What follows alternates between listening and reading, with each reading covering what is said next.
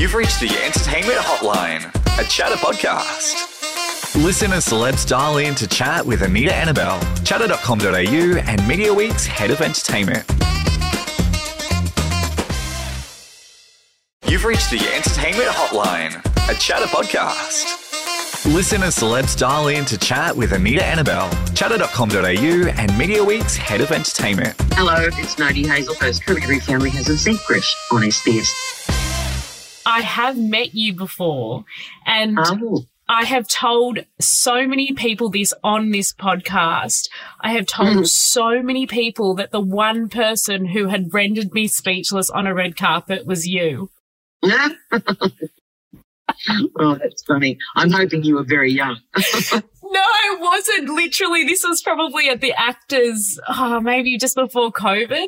How embarrassing. you have a Oh, prof- well, we all, we all have those moments. you have a profound effect on me, so I just had to I just had to tell you. Oh, get a grip. Come on. Uh, that's exactly what you said to me on the red carpet. Oh, really? Oh, there you go. Oh, wow. Anyway, I am so, so glad that I have you now because we've got season four of Every Family Has a Secret. What a show! Yeah, I'm so proud of it. I just think it's fabulous. Intelligent, rewarding television, you know? It's so gripping as well. Like it, you Mm. think that these kind of shows wouldn't be gripping, but I was hooked. Yeah, it's well, it's it's real human beings, you know, having authentic reactions to things and in real time, and that's quite a rarity on television, especially under the title of reality. Of course, of course. I mean, that's, and it's not edited like a lot of reality TV shows, obviously. No, it's not exploiting the audience or the subject, so that makes it stand apart for a start. Yeah. So anyone who, well, at the time of recording, no one has seen it season four yet, but with every Mhm. family has a secret. Can you give us the elevate, uh, elevator? Gosh, can't even speak. Give us the elevator pitch for season four. What's an elevator pitch? A really quick pitch about what, what Oh. we can expect. Okay, don't see connection, but anyway. think um, about, think about, actually, someone explained this to me. You're going to, I don't know if you're going to appreciate this or not, but it's just like Yeah. getting into an elevator and telling someone you've only got two stops to tell them what the show is about. I see. Okay. As opposed to going downstairs. Okay. Yeah. Um, it's about people who've been haunted their whole lives by not knowing the truth about a certain relative or friend or whatever, uh, who trust and trust our team to try and get to the bottom of it. That was perfect. That was very, very quick and succinct. I loved it. But uh, you know, the thing that I love about this, and you've just kind of mentioned it, it's people kind of finding out these secrets. But this series really changes people's lives, doesn't it? Yeah, it can do indeed. Um, and you can sometimes actually see that happening. You know, you can see a palpable, visceral response where the person we started out with is very different to the person that who finishes the journey. Um, and that's quite profound, you know, and it's a responsibility. Um, for the for the team to to look after them because you know they're putting their trust in us and it's they're not used to the you know to cameras or anything they're very um, um, not media savvy in any way, shape, or form. So it's a big leap for them, and it's up to us to look after them and make sure they're getting support all the way because some of the discoveries are quite, as you say, life changing. Um, and, and even though, you know, the outcomes aren't necessarily the ones they hoped for, um, at least there's no one who's said, I wish I hadn't done this. They've all said, I feel a sense of relief. Um, I'm glad that I went on this journey and, you know, they feel supported and protected and that's really important to us. It's so important. And Mm. what happens after the show? Did they get that support as well? Oh yeah, absolutely. Yeah, we're still in touch with people from all the series. You know, they sort of become family because, you know, we really hold their hands. And, you know, my job is because most people sort of know me from play school or whatever, my job is to kind of let them focus on me to start with and not worry about the crew. Just tell me the story. Um, and we might chat for 45 minutes, but it gets edited down to about three and then off they go. You know, by that time they're used to the, to the lovely three or four member crew who travel all around the world with them sometimes, you know, so it's, um, it can be a huge leap for them, a really big leap. And they're, they're, you know, they're showing the episodes before they're, um, finalised so that we can be sure they're happy with them. Uh, and there's follow up uh, contact all the time. I mean, they have regular get togethers with people and, you know, we have, we send out news bulletins about each other and it's, you know, we do keep in touch. That is actually so special. Mm. Isn't that yeah, just well, the most special it's thing? the least we can, the least we can do. You know, we don't, we don't want people to feel exploited or abused and, you know, invariably, as I say, they've, they've come with a lot of courage, sometimes family opposition to, to what they're doing. And so it's our responsibility to, to do it in the, the most honourable way we can. Is the family opposition usually the people who've kind of kept the secrets for a while, or is it that people are just like, leave it alone, we don't want to know? More the latter, yeah. I think I think some people have, um, you know, particularly if there's a potentially murky thing going on, murky past, um, not for these immediate family, but for you know people way back uh, or a couple of generations back. Yeah, often people say, "Why do you want to do this?" You know, and it can be quite fraught. Um, but eventually, again, I think all the people in other parts of the family who have objected have all been happy in the end with what was discovered. So, you know, it's it's generally perhaps a, a fear of the unknown, or I don't know. I don't know about you, but when I look into my family history, it really excites me, but it is a little bit mm. scary I mean, can you imagine just finding these people find out things that are that are like completely mind boggling? They probably thought one mm. thing and then it was another. Well, it can be, and, and you know we, we can't always resolve um, the issue that they've come to us with. We there's one instance which we started in series one, uh, Marie-Anne Keefe, which we've only just resolved um, three or four years later. Um, but we kept at it. So uh, you know, it was, and, and that was an extraordinary outcome. There's a, there's a thing on YouTube about her at the moment, just showing the resolution, which is just beautiful. And it's completely changed her life and her whole family's life for the better. Um, but yeah, it's, it can be quite, um, yeah, it's a lot. It's a lot for these people to take on for sure. I can imagine. And so you just kind of mentioned that they come to you. Is that where you find mm-hmm. these people? Do they kind of apply and go where we know that there's a family secret and we would really like to know more about it? Yeah, that's right. The first series, not so much because nobody knew, you know, what we were doing. Uh, so some of the first people were, I think they were, a couple of them were known to the producers, uh, and they did put out, you know, a, a, request for people to call in. But now we get loads of requests, and and you know, the researchers have to go to a certain point um, to, to make sure that we can do something. So it's not just yes or no. It's like, oh, well, let's follow it as far as we can and see if we can get, get somewhere with it. So it's it's a big job for a very small team. I can imagine. There's one thing that actually made me laugh watching, and I it, obviously very heavy content matter, but your poker face, you don't really have a poker face. And it kind of made me laugh that they would say something and your face would just react in that way. I mean, you're obviously hearing it from the first, for the first time on camera. Not necessarily. Oh, you're um, really good at no, that.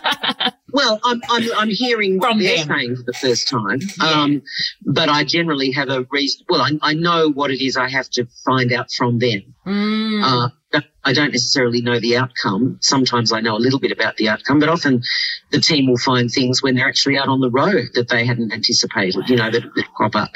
Um, but I, it's my job to ask the questions to tease the story out. So I have to, I have to have a vague understanding of what, mm. you know, going on. But it, having said that, I, I, um, I really do react authentically to what they're telling me and, and what's, what they're going through telling me as well.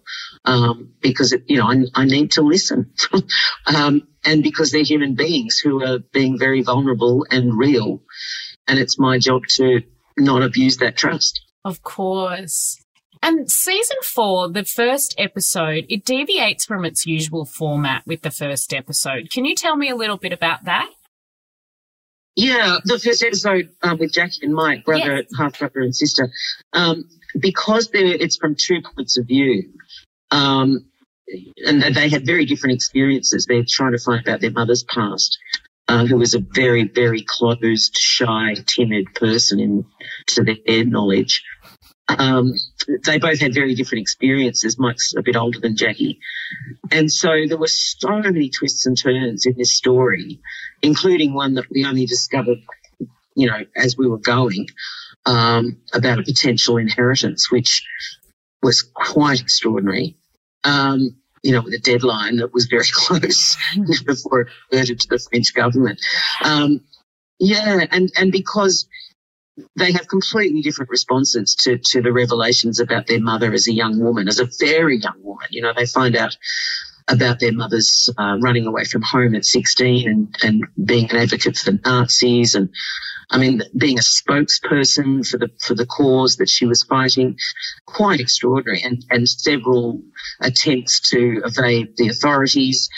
You know, compared to the little meek woman they knew, they're absolutely gobsmacked by it. And we sort of follow their different responses. Mike, particularly, his response is quite moving because, you know, he wanted to protect his mum. And so he was a bit equivocal about the revelations. But in the end, he felt, you know, we, we show, as, as I said, all our participants the programs before they are released. And, and he was very happy with the way we did it and thought it was respectful. So job done. Wow. It must feel very satisfying that he was that he was happy with that, particularly when he's had such a profound response to it. Yeah, and you can see that. You know, it's really hard. But I mean, I think the bottom line is that you get to know this person, even if they didn't help you to get to know them. They they do feel like they got to know a more complete picture of who their mum was, and that's you know that's got to bring you some peace.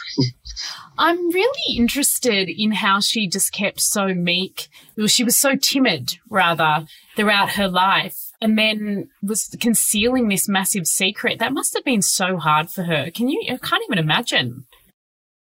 Well, this is it you know, behind you scratch the surface and everyone's got a story to tell. Um, you know, we're so quick to judge each other on the on the basis of how we present to the world, and yet everyone has the most amazing story. And this poor woman spent her entire life terrified, oh absolutely terrified that she was going to be found out.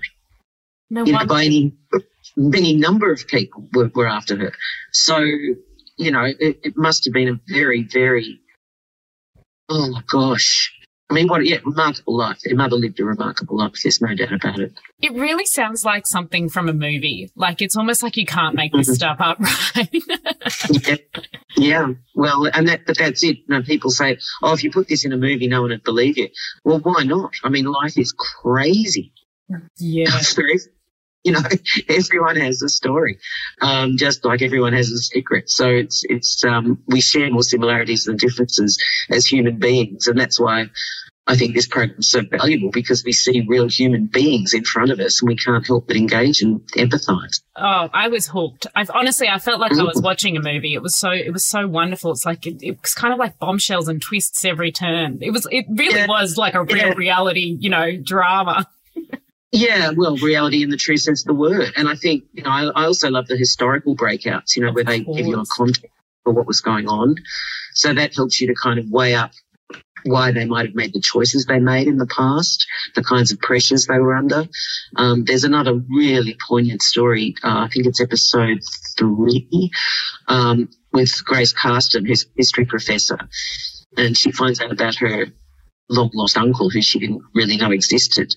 And it's so poignant about why this young man got caught up with the Nazis. And um, yeah, I'm not going to spoil it, but it, it's remarkably sad.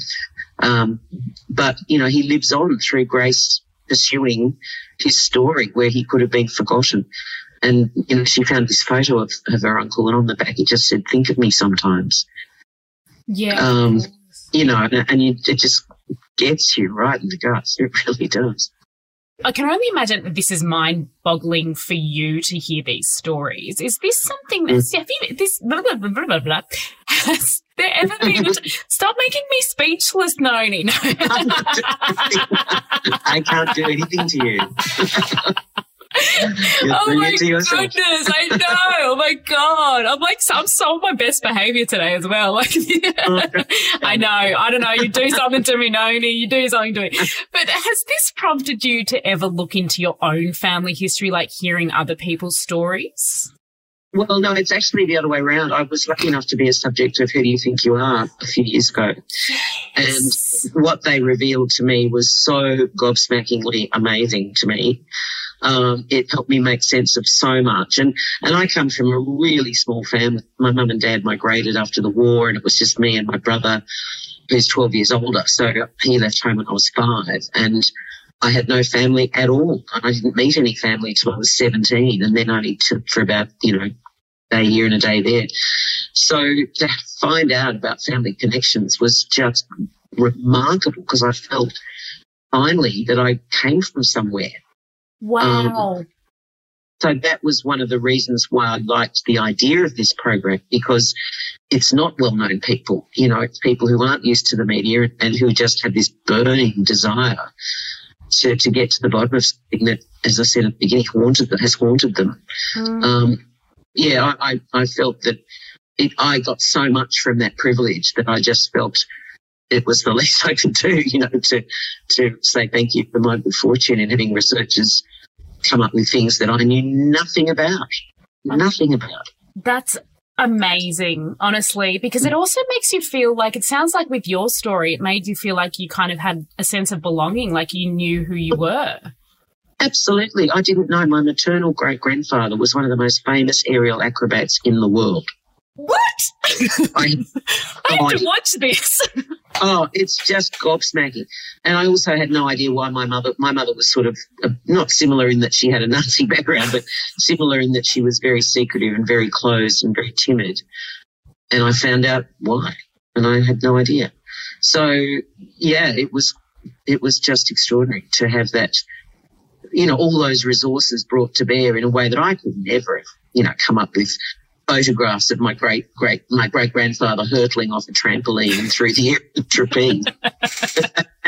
you know, they and they found about his wife who was a chariot racer, um, his second partner who was a sharpshooter, oh and one of the great beauties of Europe who had an affair with Tsar Nicholas. I mean, just what? Most, oh, it's just nuts. It, the whole thing is nuts. But I just felt I, I always knew I was a fourth generation performer but I didn't know, you know, where it started. So yeah, that was remarkable. So I just felt that I understood, you know, how it could help people to, to be part of this concept. That is unbelievable. I'm literally, as soon as we get off this call, I have admin to do. As soon as we get off this call, I have admin to do and I am going, I'm putting that on. Like I have, oh, that is, unbelievable. I cannot yeah. believe that. It's so amazing because you kind of go, oh, you think you know, you know your immediate family, you know maybe the generation above, and then like you start hearing all these stories. Actually, I always, I always say this. I kind of didn't love being an adult because you always find out all the secrets of your family that you maybe necessarily didn't want to know. oh, that's funny. yeah, no, that's it's. Um, well, I I was desperate to know things, but you know, mm. my mother wouldn't ever speak. She had a brother that she, who we think committed suicide, that she would never talk about. She never even oh God. me. So, you know, just all these secrets that we, I wish that the thing is, people say, I wish I'd asked dad or mum about that or pressed them a bit harder, and now it's too late. Yeah. Um, I did try with my mother, but she, there was no way she was going to open up about anything. Um, and I'm sorry because my belief is that if a burden shared is a burden halved. You know, it would have been nice for her to be able to not feel like she had to suppress things. But I guess she was doing it out of a sense of shame and protecting me and, you know, but she did tell some porkies type truth. she really did. She really did. It's it's kind of funny, like you. Oh, that's. I feel like it's that generation it could be the generation above you who were more, mum always said this, that my abuela, she would tell us stories, but she wouldn't necessarily tell mum and her siblings stories. Wow. So, you know, there's like stories of abuela knitting with bicycle spokes during the mm. war. But wow. mum said I never had heard that story until she heard mm. abuela tell me. Mm-hmm. That's so interesting, yeah. isn't it? I wonder why that yeah. is. Well, I think I think you want to protect your own children when they're young. You know, you don't necessarily um, want to talk about it. And I, I, know from again from who do you think you are? My father was told by the powers that be in the war, do not speak about your experience to your families because it will upset them. Wow. So, you know, you think about all those people who said, oh, he would never talk, they would never talk about it. Now, if that's the case, told not to, as opposed to they just couldn't, then um, that, you know, imagine that, um, I don't know, I just think it's, all the time we thought, oh, they were so traumatized they couldn't speak about it, but they're actually told not. So where do you come together, if you can't share, you know, something of what you've been through with the closest people to you, Of course. Oh, that's so sad. you know, got to fester. Um, and so, you know, they were expected to just come back after the war and carry on as if nothing had happened. I always think this like as a as a I'm 37 so as a millennial you kind of go I can't believe what our grandparents went through. It's it's Mm. really quite astonishing because we live the best life. I mean apart from covid let's not go there but we do we live such a astronomically different life. And can, I, you Yeah. just can't even imagine that two generations ago they were literally hiding under tables waiting for bombs to hit. It's Mm. it's just it's astonishing. Yeah, well, that's what my mother went through. She was completely traumatized by bombs, and um, you know, she right to the end of her life, she heard thunder. She completely overreacted, and she never told me why. Wow. Oh, that just gave me goosebumps. Well, as a kid, I just would go, "Oh, no, it's only thunder, for goodness sake," you know. That makes so much sense. Yeah, she was in a house with a baby brother in Liverpool. My father was six years in India, and um, you know, there was no bomb shelters, nothing. She was in houses that where the bombs were dropping. Wow. Yeah, and not with my father on it, and you know, for six years, it was all through her twenties. Oh my god. Imagine in your 20s. Your 20s like that. I it just is it, and the historical aspect is amazing. The other thing that's really interesting to me is that all of these people on the show and you as well and me, we all have such a diverse cultural background and we're in Australia. Mm. Yeah, funny that. Um, but we're all human you know, and this is the thing that I think is so valuable about not only this program but about what SBS does. Um, you know, we all have white, white skeletons, so can we just get over all the rest of it? Mm, Um, and I think one of the things this series does is point out that we share more similarities than differences as human beings. yeah. Um, you know, just because people look different or come from a different cultural background or whatever it is that we can point to and say, I'm not like that, it ultimately doesn't matter. Hmm. And, you know, scratch any surface and someone has a story Absolutely. Or in some sort of pain. And most people have suffered some way. So if we can take that as a given, maybe that will accelerate, you know, the kindness factor a little bit. If we can show people being vulnerable and authentic and human, if you can think, well, gee, maybe that person over the road who I think is a, is a twat, um, you know, has reasons for being like that. You're so funny. just sometimes those little pearlers they just come out. but, it, but it's so it's so true. It's complete, and I completely am with you on that. One thing Mm. that I did read was that this series is a highlight of your career. Why do you Mm. think that is? Um, well, I guess, you know, I'm a storyteller, whether it's through playing a role in something or presenting or doing radio or film or directing or writing, whatever it is, I want to tell stories that I think have value and worth and a reason to exist that might be helpful. Um, on the other side of it, I've just turned 70. I'm a female. I'm on television and uh, it's such a privilege, you know, to, to be still working um, and doing something that, that I think so fantastic um, and so beautifully done. Um, I, I just feel like it has value and that it's uh, rewarding television. And I'm just so thrilled at the response. You know, I mean, every journalist I speak to, um, whether it's Huey, Gillian, Lily on radio or, you know, um, a serious, serious journalist, that if they've watched the program, that they're all enthusiastic about it, responsive and you know, wide-eyed in their response. And I think that just points to the rarity of seeing authenticity on our Mm. screen. Absolutely, absolutely. Actually, when I just can't believe you're 70, my jaw just dropped to the floor. Like, Me neither. I'm just trying to think. So you, I, I did a little bit of research on you. I went, I went a little deep, but I realized that you have 91 credits on IMDb, and I bet you that there's others missing. Oh, I don't know. I guess. Is, but so you've been doing, you've been performing since 1974, and you did say this that you're from a family of performers, like fourth generation performers. Mm. Is that something you always wanted to do? it never occurred to me to do anything else. Um, once my parents realized, well, my parents were both in vaudeville. They met where, when they were on the same bill. Um, and so they, once they realized that I had some talent and, you know, they made sure that I did piano, ballet, calisthenic, um, that I did, you know, they gave me comedy, that they would help sit me down and watch these amazing variety shows. See, when I was a kid, the best of the best entertainers in the world were on television all the time. Mm. Whereas now, unless you cherry pick your own entertainment, which more and more people are doing, and who can blame them, um, now it's instead of people watching people on screen going, gee, I wish I could do that. That's so amazing. People now watch and go, oh, do that. I may as well have a go. Mm. So you know, so I was given a really finely tuned preparation from as far back as I can remember about what I would need because their first lesson was the interview doesn't know you were living because we had to leave it in order to prepare for a family.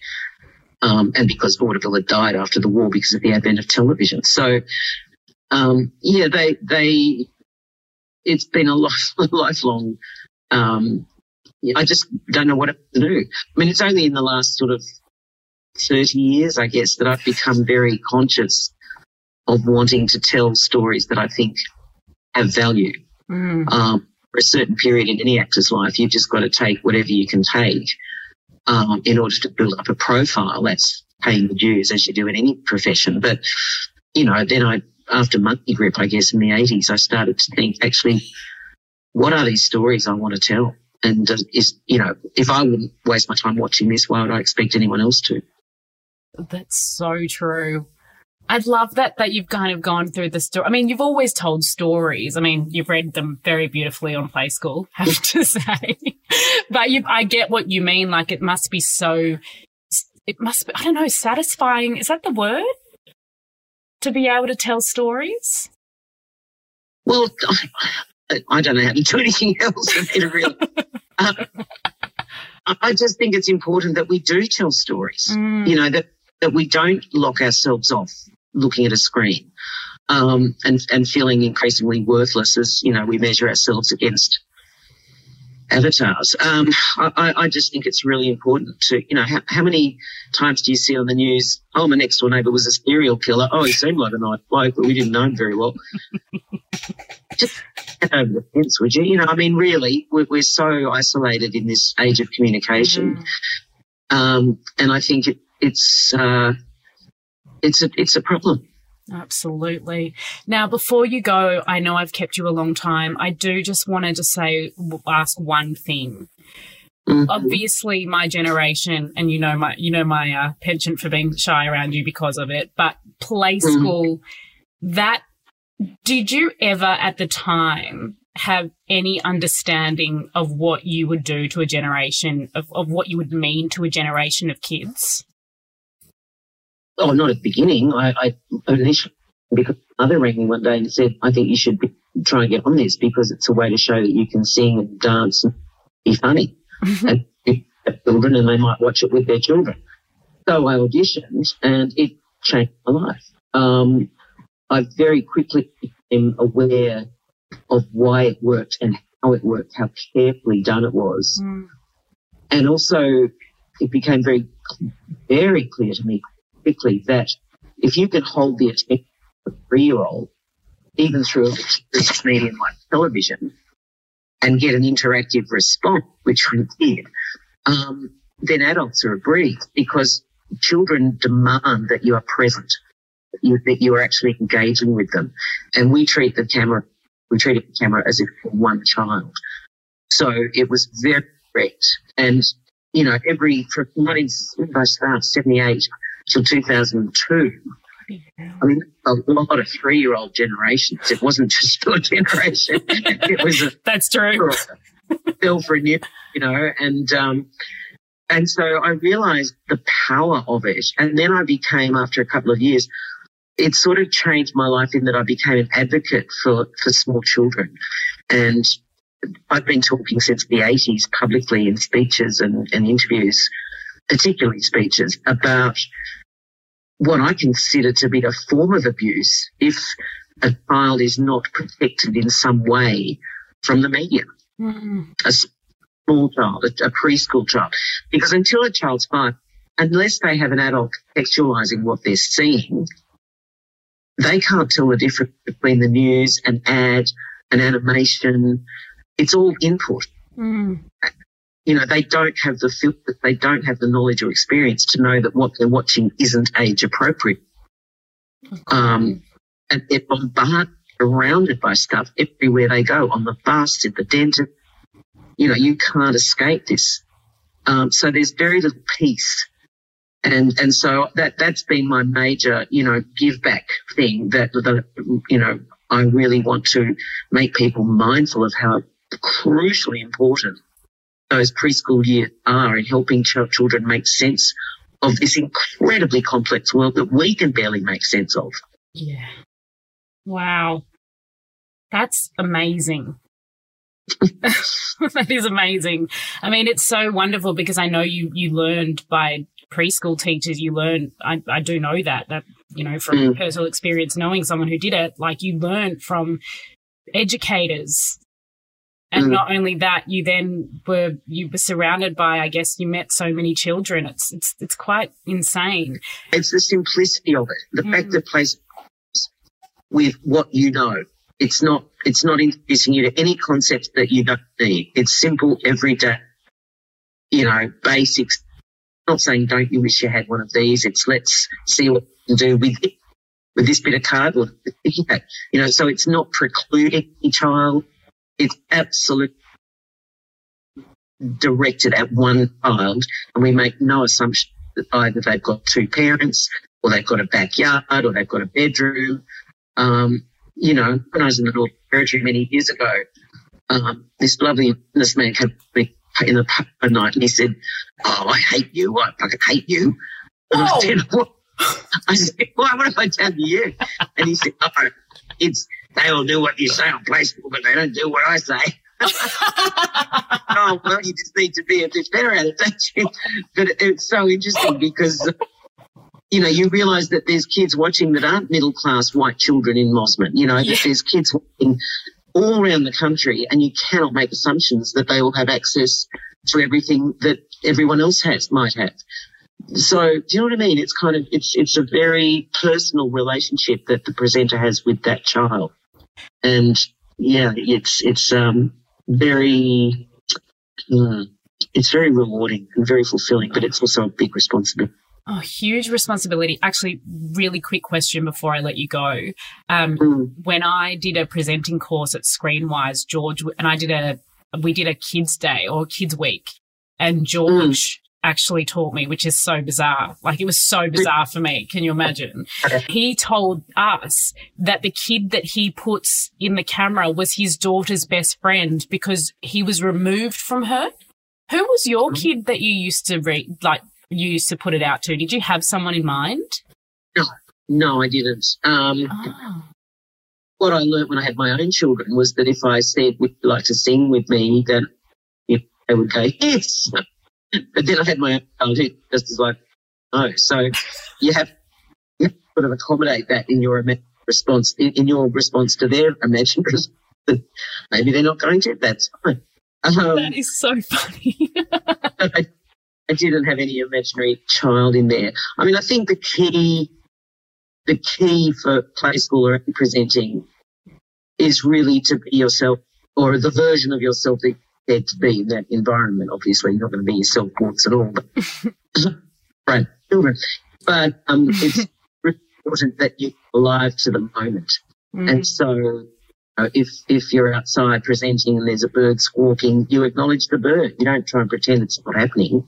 Yeah. Uh, because otherwise you're going to have to go again. You know, so it's, it's be responsive to the environment you're in, which is authentic. Because, and if you know, it's something public speaking. A friend of mine, who's oh, Marie Cardy, had to launch her, her book, and she said she was terrified of giving a speech at the at the launch. And I said, well, just start, start with that. Just say, I'm really scared. I'm way out of my comfort zone here. And everyone will lean forward and go, oh, it's okay. We know how you feel. You'll have them on the side from the start rather than, you know, the traditional good evening, ladies and gentlemen, or, you know, that you read where you obviously don't care what people think or you just want to get to the end, but just be in the moment and play. Mm. Oh my gosh. I am this. I'm so glad I didn't speak to you on the red carpet because this is so much better.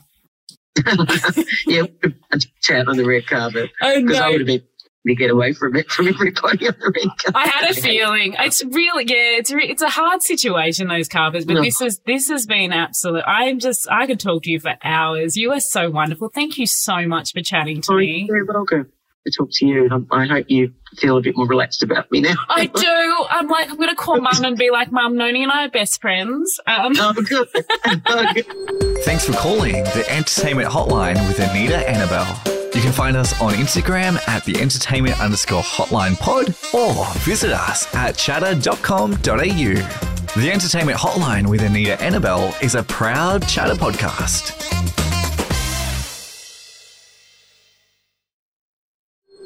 Thanks for calling the Entertainment Hotline with Anita Anabel. You can find us on Instagram at the entertainment underscore hotline pod or visit us at chattr.com.au. The Entertainment Hotline with Anita Anabel is a proud Chattr podcast.